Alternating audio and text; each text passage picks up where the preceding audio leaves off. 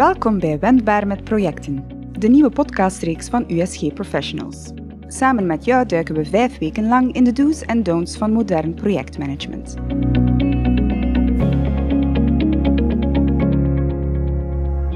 In aflevering 2 praten we over de rol van smart data in projectmanagement. Hoe is het gebruik van data bij projecten geëvolueerd en welke vaardigheden bezit een datagedreven projectmanager? Joke Janssens vraagt het aan Mario Vanhoucke, ervaringsdeskundige en professor in projectmanagement en besluitvormingstechnieken.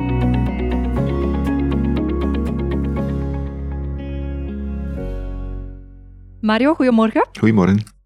Dankjewel om mij te ontvangen hier in jouw kantoor. Ja, graag gedaan. Dank u om te komen. Als ik hier rondkijk, zie ik al een aantal posters hangen van Data-Driven Project Management, The Illusion of Control, Integrated Project Management en zo verder. Voor de luisteraar, vertel eens, wat is jouw beroep? Waar ben jij in het dagdagelijkse leven mee bezig? Ja, wel, ik ben professor aan de universiteit en ook aan de business school. Hier Vlerick School, hier in België, ook School of Management in Londen. En ik geef vooral 2 vakken projectmanagement, vooral de datakant van projectmanagement, de technieken, de tools, die dingen. En ik geef ook nog beslissingstechnieken.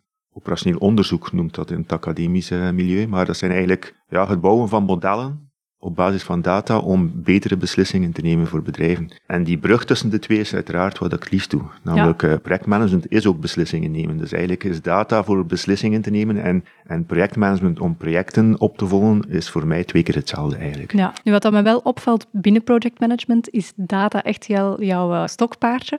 Wat is de impact van data op projectmanagement? Ik weet dat het een heel brede vraag is, maar kan je daar een antwoord op formuleren? Ja, tuurlijk. Iedereen heeft er wel een beetje zijn eigen idee over natuurlijk. Er zijn mensen die zeggen van projecten, dat gaat over mensen en alleen maar mensen. En ja, leiderschap en communicatie en die zaken zijn belangrijk. En ik betwist dat niet, uiteraard is dat belangrijk.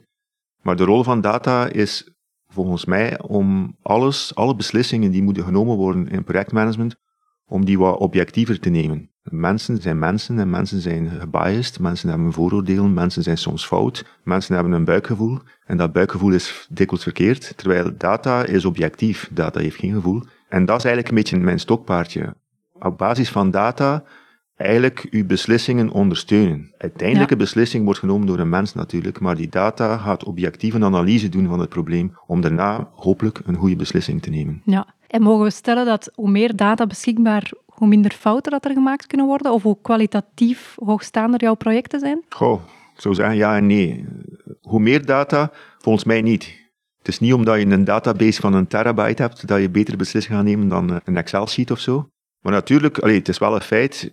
Tegenwoordig spreekt men over machine learning, artificiële intelligentie en die zaken. En die technieken zijn natuurlijk gebouwd op veel data.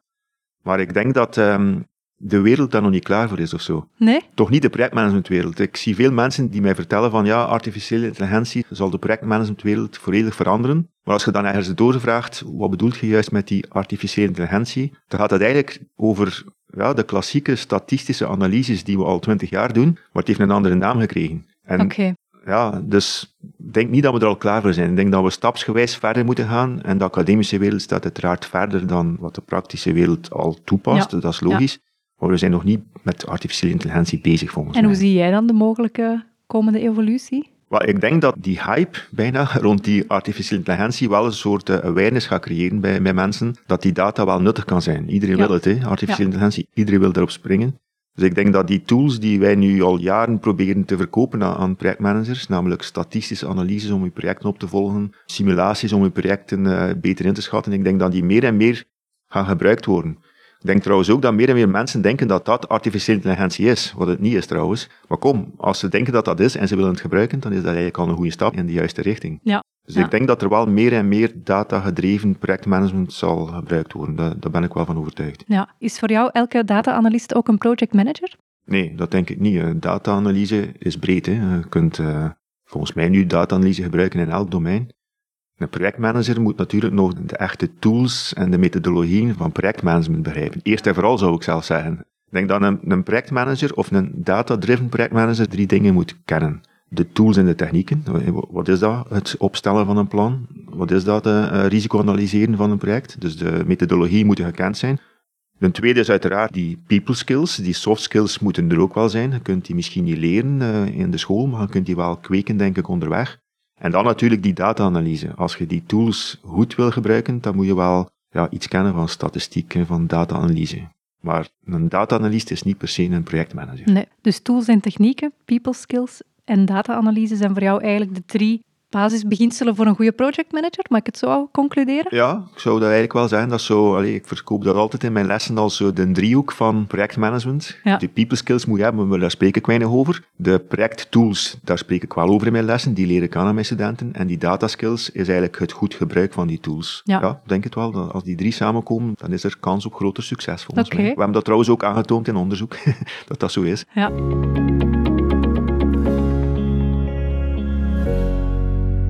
Nu Mario, je hebt al een aantal zaken aangegeven waarom dat data zeer belangrijk is. Nu, stel ik ga een project starten waar ik heel weinig data ter beschikking heb.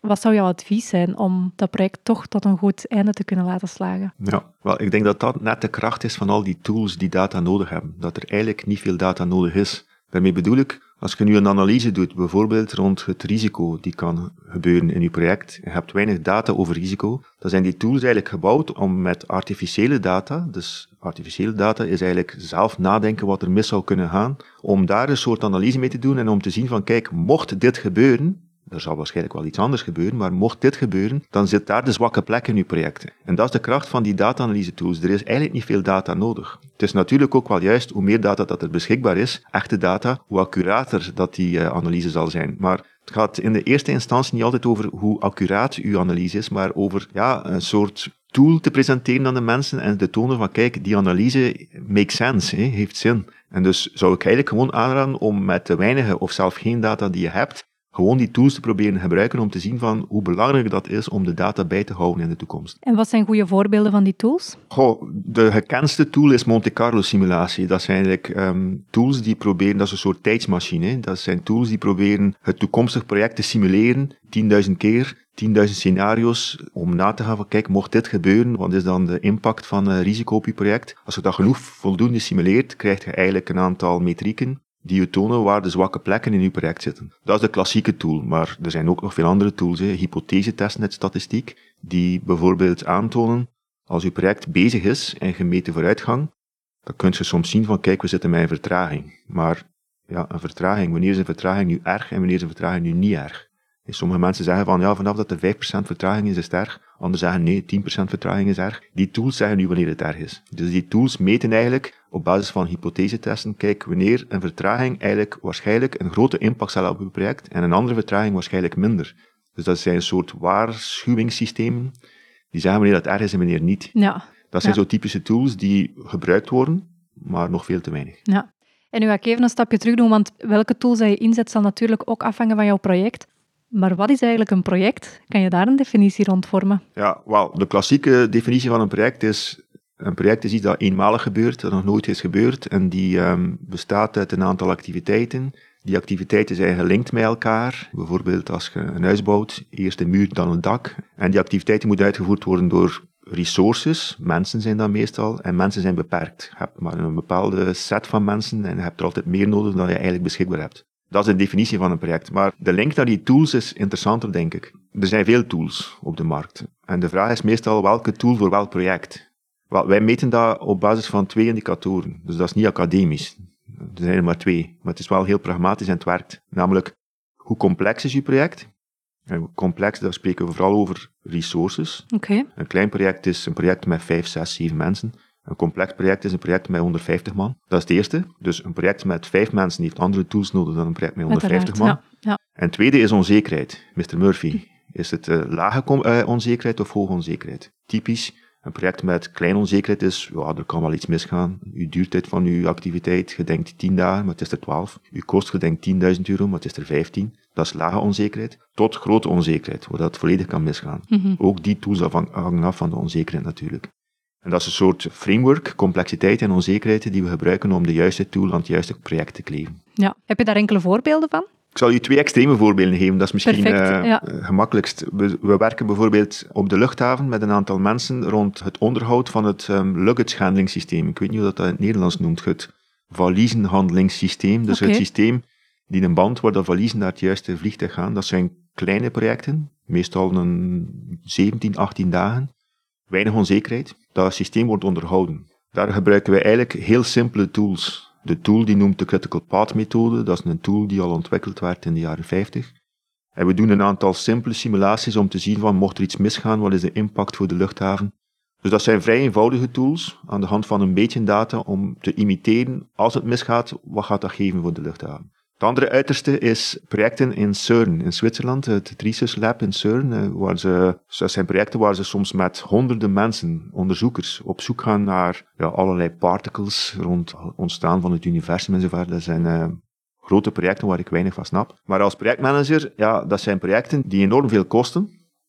Dat zijn miljoenen euro projecten. Die ook elke kleine vertraging heeft een enorme impact op dat project. Heel moeilijke projecten ook. Honderden fysici, dus PhD-studenten zijn ermee bezig.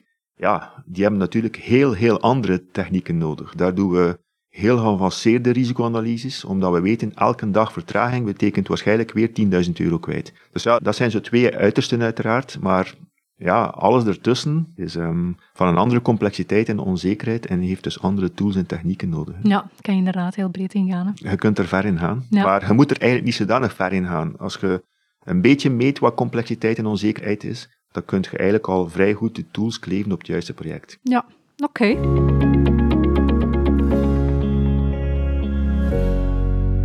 Het is net ook al aan bod gekomen, Mario. Data is belangrijk, maar uiteraard ook mensen, hè, people. Waar vinden die twee elkaar zich in het project? Ja, dat is een moeilijke vraag, moet eerlijk zijn.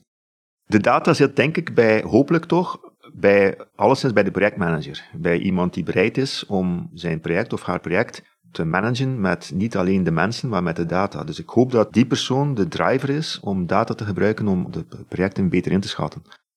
De mensen natuurlijk zijn de belangrijkste, want dat zijn de mensen die het ook gaan doen. Dus de projectmanager heeft zijn of haar team. En zal die mensen moeten aansturen en hopelijk ook overtuigen dat die data gebruikt kan worden. Wat mijn taak bijvoorbeeld is als projectmanager, is om die mensen het soort vertrouwen te geven dat hun beslissingen wel de juiste beslissingen zijn, maar dat die data misschien hun eigen ervaring of hun eigen idee rond dat project kan supporteren. Dat de data bevestigt dat wat zij doen dat goed is. Of soms tegenspreken ook. En als je soms ziet dat de beslissingen die mensen nemen eigenlijk niet de juiste beslissingen zijn, dat data de andere richting uitgaat, als de mensen een beetje mee willen, is dat eigenlijk een fantastisch gevoel. Want dan zie je dat die mensen zeggen van, kijk, mijn idee was misschien niet zo slecht, maar de data toont dat die richting eigenlijk nog een betere richting is. En voor mij is dat wat dat data doet, change, mensen tot andere gedachten brengen. Dus ik denk dat de data bij de projectmanager zit, maar als het daar blijft, dan is het natuurlijk geen successtory. Je moet dat overzetten naar de mensen die uiteindelijk het echte werk doen. Klopt, natuurlijk. Die moeten het ook dragen, want vaak nemen mensen toch beslissingen op buikgevoel. Hè? Ja, en buikgevoel is ook data. Hè? Als ik spreek over data, dan spreek ik over databases, nummers, statistiek en buikgevoel. Buikgevoel of expertise, of hoe dat je het ook noemt, is ook data. Dus je mag dat niet wegcijferen als, dat is niet belangrijk. Wat mijn boodschap een beetje is, als je beslissingen neemt, dan is het eerst de data, de nummers, en dan het buikgevoel. Eerst de analyses, om te kijken van, kijk, objectief is dat de oplossing. En dan buikgevoel, om te kijken van, kijk, dit is wat wij denken dat de oplossing is. Als die twee samenkomen, des te beter. Als die twee niet samenkomen, dan moeten we nagaan, wat is er verkeerd. Maar het buikgevoel mag niet als eerste komen. Ja. Eerst de analyse zijn het dan. First the data, then the gut feeling, zeg ik altijd in mijn lessen. Kan een projectleider een project leiden zonder data? Waarschijnlijk wel. Ik niet, maar waarschijnlijk wel. Er zijn veel mensen die niet geloven in de data en die zeggen van het is allemaal over mensen, het gaat over communicatie, het gaat over leiderschap, het gaat over de mensen tevredenstellen, dus waarschijnlijk wel, maar ik geloof er niet in. Het is ook te zien terug over welk project dat je spreekt natuurlijk. Hè. Als je een klein project bespreekt zal dat waarschijnlijk wel lukken, maar de grotere projecten zonder data, daar geloof ik echt niet meer in. En eigenlijk, waarom zou je dat doen? Als die data u in een richting kan sturen, dan kan het misschien in het beste geval de richting zijn van het buikgevoel zonder data. Want dan weet je tenminste dat dat buikgevoel de juiste richting is. Dus ik zie geen enkele reden waarom dat je het niet zou doen. Ja. Maar waarschijnlijk kan het wel. Hè. Maar data is en blijft cruciaal binnen projectmanagement. Ongetwijfeld, vanuit mijn standpunt, uiteraard. Uiteraard. Moest ik dat niet zeggen, dan moet ik mijn stoppen met die boeken schrijven. Hè. En hoe kan je mensen overtuigen, of misschien is overtuigen niet het juiste woord, maar hun leren data interpreteren? Ja, training eerst en vooral. Hè. Dat is deel van mijn job natuurlijk, om mensen op te leiden en om te tonen dat die data-analyse eerst en vooral niet zo moeilijk is alsof het altijd lijkt. Maar ten tweede, dat die analyse niet het belangrijkste gedeelte is, maar wat er rolt uit die analyse. Je kunt dat dikwijls mooi voorstellen in een mooie grafiek of in een eenvoudige tabel of zo, om te tonen van kijk, hier leren we iets uit. Dus training is volgens mij cruciaal. Nu, het goede nieuws vandaag is dat het beter is dan 20 jaar geleden. Toen ik 20 jaar geleden over data sprak, toen noemde ik het nog statistiek. Dat was dan een vuil woord, dat was voor de wiskundigen, dat was moeilijk, niemand wou dit, dat was allemaal rond people en people skills. Nu vandaag ben ik het die soms moet zeggen in mijn cursus, van het gaat ook nog over mensen, hè, beste studenten. Het gaat niet alleen over statistiek en over data, er zijn ook nog mensen, dus er is veel veranderd. Het is toch wel een grote kanteling geweest ergens. En het is leuk om te voelen dat ik nu moet verdedigen dat het nog over mensen gaat. Ik, die over data spreek, ik die 20 jaar geleden moest vechten tegen dat people skills constant, moet nu af en toe nog zeggen van het is niet alleen data, het gaat over mensen die de data moeten gebruiken. Dus er is een evolutie gebeurd, ongelooflijk. En dat is ook een mooi verhaal nu, vind ik. Mijn cursus rond bijvoorbeeld modellering, dat is eigenlijk een cursus over hoe dat mensen beslissingen nemen. En data is daar de ondertoon of zo. Ja, snap ik. Terwijl vroeger was dat statistiek, moeilijk, niet begrijpbaar. Allee, er is veel veranderd. Boeiend. Ja, ik vind dat ook. Als je nog een laatste gouden tip of tips zou mogen meegeven vanuit jouw expertise, data binnen projectmanagement, welke tips zou je aan projectmanagers nog meegeven? Ja. Ik heb één belangrijke tip, denk ik, en dat zal een tip zijn die misschien niet zo gemakkelijk omzetbaar is in de praktijk, maar kijk naar onderzoek. Ik zie 2 soorten mensen in de praktijk staan. De meerderheid, gelukkig, die is geïnteresseerd in ons onderzoek. Oké, ik weet wel, dat onderzoek dat wordt geschreven in academische papers en dat is dikwijls vrij wiskundig en soms moeilijk en ook niet altijd 100% direct toepasbaar. Maar ik zie dan de mensen die daar naar kijken, die filteren daar dingen uit, die reageren daarop, op LinkedIn of zo, en ik leer evenveel van hen dan hopelijk zij van mijn onderzoek. Er is ook nog een kleinere minderheid die onderzoek niet aanvaardt. Hè. Die zegt van, dat is theoretisch, dat is niet juist, dat kunnen wij niet gebruiken. Ja, die gaan eigenlijk al op voorhand vanuit dat academisch onderzoek theoretisch is en dus niet voor hun wereld. Maar dat zou mijn tip zijn. Lees dat onderzoek, probeer ervan te begrijpen wat er te begrijpen van valt en filter eruit wat je kunt eruit filteren. En ik denk als we dat doen, dat we samen, academici en praktijkmensen, die stap zetten naar onze geavanceerde data-analyse tools meer en meer af te stemmen op wat mensen, bedrijven willen. En ik heb het gevoel dat dat meer en meer lukt. Dus, super. En waar vind je die onderzoeken? Waar moet ik aan de slag? Oh ja, er zijn veel onderzoeken natuurlijk. Dat is een beetje een probleem bij onderzoek, dat er te veel is misschien. Maar wat ik zelf bijvoorbeeld doe, en zo doen dat denk ik veel onderzoekers, ik probeer mijn onderzoek altijd een beetje te vertalen in korte, simpele artikels. Een beetje te gemakkelijk om eigenlijk de kern te kunnen geven, maar om mensen naar dat onderzoek te trekken zo. Dus ik schrijf zo artikels op Medium, dat is zo een platform waar je van alles kunt schrijven. Ik schrijf daarover projectmanagement. En ik deel dat op LinkedIn en ik merk dat dat netwerk altijd maar groter en groter wordt van mensen uit de praktijk die altijd maar reageren op dat onderzoek. Dus de brug tussen het echte academisch onderzoek, dat moeilijk is, en de praktijkwereld zijn die simpele artikeltjes. En ja, mensen beginnen dan over te praten over dat onderzoek. Ja. We kritiseren dat ook, hè, dat is leuk. Ze zijn soms ook niet akkoord, maar met argumenten waarom. En dan gaan we in een discussie en dan probeer ik ze te overtuigen om dat toch nog een keer te doen. En te bekijken en toch eens te proberen. En dat lukt blijkbaar, dus... Dat is nu een van de missies geworden van mijn carrière, om dat onderzoek wat meer te promoten. Zo. Ja, en dan heb je stap 2, hoe gaan ze het interpreteren? Hè? Want iedereen heeft natuurlijk zijn eigen perceptie, of ze gaan het bekritiseren met de nodige argumenten. Maar... Ja, en dat mag ook, hè? Dat mag bekritiseerd worden.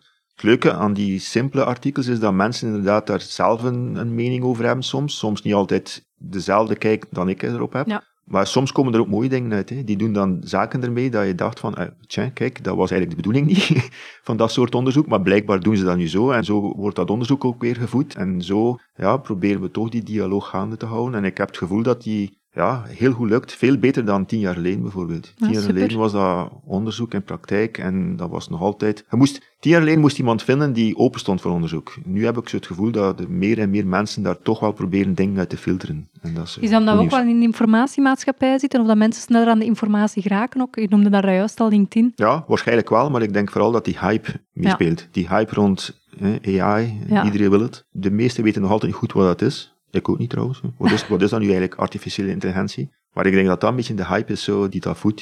Ik kan u een voorbeeld geven. Hè. Er was onlangs iemand die mij zei van, artificiële intelligentie gaat de projectmanagementwereld veranderen. En ik vroeg, geef ik een voorbeeld. En die man zei, moesten we nu eigenlijk kunnen bijvoorbeeld vragen aan Siri, die spraaktechnologie van Apple, wat is zo de gemiddelde cost overrun van een project?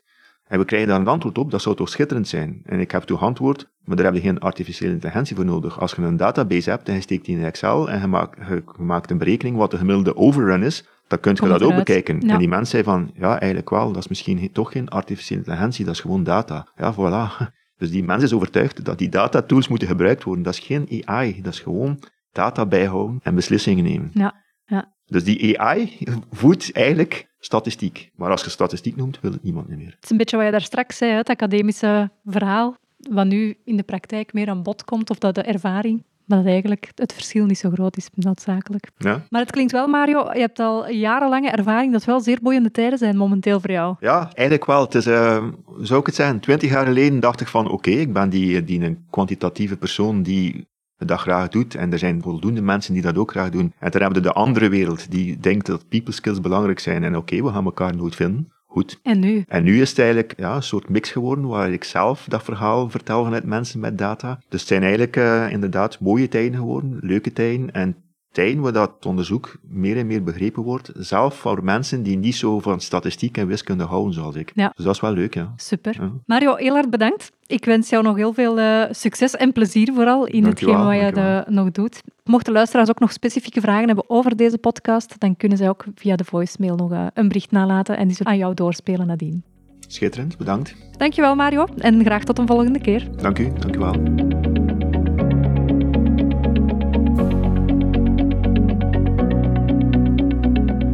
Heb je een vraag voor Mario of een verhaal dat je wilt delen? Laat het weten via onze Facebook- of LinkedIn-pagina, via een voicemail of met een mailtje naar info@usgprofessionals.be. Is dit interview nuttig voor iemand die je kent? Vergeet de podcast dan zeker niet te delen. In de volgende aflevering praten we met IT-directeur Danny van Driessen over adaptief bedrijfsleiderschap. Wil je dit gesprek niet missen?